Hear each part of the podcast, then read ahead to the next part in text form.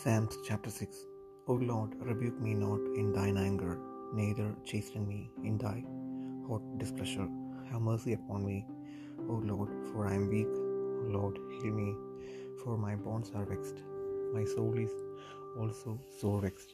But thou, O Lord, how long? Return, O Lord, deliver my soul.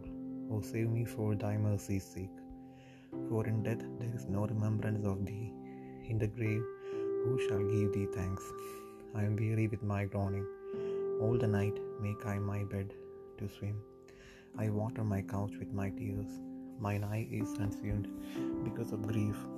It waxeth old because of all mine enemies. Depart from me, all ye workers of iniquity.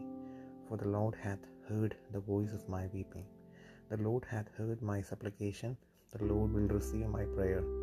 Let all mine enemies be ashamed and sore vexed. Let them return and be ashamed suddenly.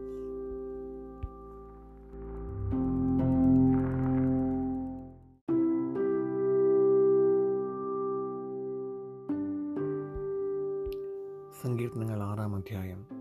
ദാവീദിന്റെ ഒരു സങ്കീർത്തനം. യഹോബി നിന്റെ കോപത്തിൽ എന്നെ ശിക്ഷിക്കരുതേ. നിന്റെ ക്രോധത്തിൽ എന്നെ ദണ്ഡിപ്പിക്കരുതേ. യഹോബി ഞാൻ തളർന്നിരിക്കുന്നു. എന്നോട് കരുണയുണ്ടാകണമേ.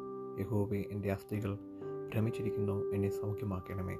എന്റെ പ്രാണനും അത്യന്തം ഭ്രമിച്ചിരിക്കുന്നു നീയോ യഹോബെ എത്രത്തോളം. യഹോബെ തിരിഞ്ഞ് എന്റെ പ്രാണനെ വിടുവിക്കണമേ.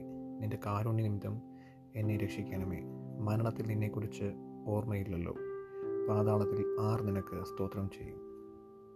എന്റെ ഞരക്കൻ കൊണ്ട് ഞാൻ തകർന്നിരിക്കുന്നു. രാത്രി മുഴുവനും എന്റെ കിടക്കയെ ഒഴുക്കുന്നു. കണ്ണുനീർ കൊണ്ട് ഞാൻ എന്റെ കട്ടിലിനെ നനയ്ക്കുന്നു. ദുഃഖം കണ്ട് എന്റെ കണ്ണ് കുഴിഞ്ഞിരിക്കുന്നു. എന്റെ സകല വൈരികളും ഹേതുവായി ക്ഷീണിച്ചുമിരിക്കുന്നു. നീതികേട് പ്രവർത്തിക്കുന്ന ഏവരുമേ എന്നെ വിട്ടുപോകുവൻ. യഹോവ എന്റെ കരച്ചലിന്റെ ശബ്ദം കേട്ടിരിക്കുന്നു. യഹോവ എന്റെ അപേക്ഷ കേട്ടിരിക്കുന്നു. യഹോവ എന്റെ പ്രാർത്ഥന കൈക്കൊള്ളും. എന്റെ ശത്രുക്കൾ എല്ലാവരും ലജിച്ച് ഭ്രമിക്കും. അവർ പിന്തിരിഞ്ഞ് പെട്ടെന്ന് നാണിച്ചു പോകും